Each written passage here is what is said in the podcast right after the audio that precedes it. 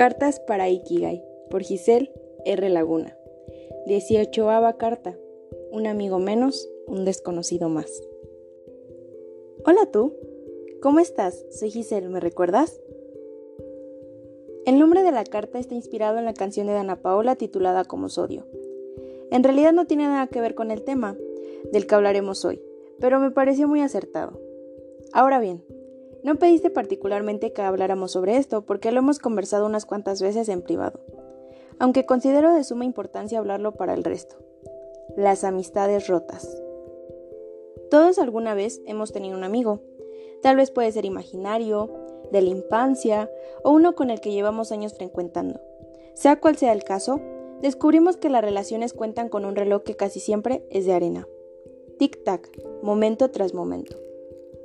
No quiero decir con esto que no hay amistades para toda la vida, porque las hay, pero no todos tenemos esa suerte. Si tú la tienes, ándate de acá, por favor. Me he dado cuenta que terminar una amistad duele más que terminar con tu pareja, y es cuando descubrimos la razón de decir que las despedidas suelen ser muy tristes. He visto varias publicaciones en Facebook sobre dejar tiempo para los amigos, porque ellos nunca te abandonarán ni te cambiarán. Tienen toda la razón. Terminar una amistad duele tanto porque eres tú sin filtros. Conversas con libertad sobre hasta la cosa más mínima que te pasa. Cometes estupideces sin ningún remordimiento a ser juzgado, y sin importar qué pase, tienes la plena confianza de que si estás en un lío, sabes con exactitud quién te dará una mano. De eso se trata la amistad, de dar, de estar y de ser completamente, sabiendo que te darán, estarán y serán en la misma cantidad y forma que tú. ¿Ahora entiendes cuando dicen que en una pareja también debes encontrar a tu mejor amigo? Los amigos son fundamentales para ser individuos equilibrados, nos ayudan a desarrollar habilidades y a entender de algún modo nuestras emociones. Por algo los elegimos como nuestros amigos, ¿no crees? Aunque he acabado por comprender que el sobrenombre de mejor amigo o mejor amiga es una total estupidez. Nadie es mejor que nadie y por lo tanto solo deberemos contemplarlos como amigos, y ya está. Porque bien dice mi mamá, que los amigos se cuentan con los dedos de una mano y hasta te sobran dedos. Entonces me dirás, Giselle, si se supone que es mi amigo, que no me dejaría ni me abandonaría, ¿por qué se terminó nuestra amistad? Bueno, yo tuve un amigo en preparatoria. Lo fuimos durante un par de años, pero ambos crecimos, hicimos cambios en nuestras vidas y fuimos dejando de hablar con frecuencia. Un día conversando con él me preguntó por qué nos habíamos alejado, a lo que yo le respondí, las personas son etapas. Una vez leí que el acto de amor más puro y verdadero era dejar ir, y los amigos se encargan de eso. Te motivan y hacen todo lo posible para ayudarte a cambiar. Tal, si fueras una especie de pollito, cuando logran verte como gallina para caldo, te dejan ir, porque saben que estuvieron contigo el tiempo suficiente y están conscientes de que ahora es momento de que otras personas disfruten de la nueva versión de ti. Eso, en mi opinión, es un verdadero amigo. Todos daríamos lo que fuera por tener un amigo que nos durara para siempre, pero lo mejor de la vida es efímero. Si dos personas dejan de mantener una amistad, es simplemente porque ya no se aportan, ya no se complementan y ya no se necesitan. Surgen diferencias. Pronto empiezan a disfrutar cosas distintas al otro, se divierten de manera diferente. En resumen, parece que uno vive en Marte y el otro en Venus. Discuten y discuten porque quieren que todo vuelva a ser como antes, pero no se puede. O quizás será como me decía mi buen amigo Emanuel. Hay cosas que debemos vivir por separado.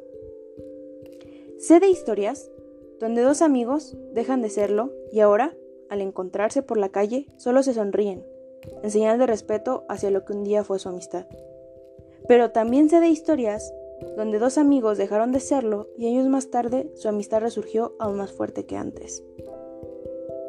Las personas son etapas y los amigos son lecciones para bien o para mal. Pero, pero, si tu supuesto amigo desde el primer día te hace dudar de ti, de lo que haces hasta de lo que te gusta, déjame decirte que eso no es un amigo. No compres la idea de que entonces los amigos son fugaces, porque puede que lo sean, pero si compras esa idea, vivirás con miedo a que en un abrir y cerrar de ojos podrá terminarse todo. ¿Solo goza quieres? No te cases con la idea de que debes estar pegado como chicle a tu amigo. Porque alguien me dijo una vez que las relaciones necesitaban de dos cosas, lo físico y lo emocional. Y los verdaderos amigos no necesitan verse todos los días, pues aún sin tener contacto durante meses, la amistad, si es verdadera, seguirá intacta. En otras palabras, no creas en cosas carentes de razón, como tener que saber todo de tu amigo. Mira, te cuento algo. Entre Manuel y yo había un iceberg que nunca habíamos explorado y estábamos dispuestos a hacerlo. Porque él decía, hay partes de nuestra historia que son personales. Puede que seas nuevo por acá y no sepas de la existencia de Manuel. Él fue mi amigo imaginario desde que tengo memoria, hasta casi los 16 años, por ahí. Nunca me ha dado vergüenza reconocerlo porque nadie más que yo conozco el faro de luz que él fue para mí. Y la cosa más importante, no compares. Si probablemente ahora se terminó una amistad, llegará alguien más y no a sustituir, sino ocupar ese lugar vacío que ha dejado alguien. Y no estés, es que con tal personita siempre iba al cine en los viernes y con él no. No lo hagas. Todas las personas son diferentes y por lo tanto ábrete a tener historias diferentes. Nunca estarás en soledad. Siempre tendrás estas cartas. Y bueno, eso significa entonces que siempre encontrarás una amiga en mí. Con amor.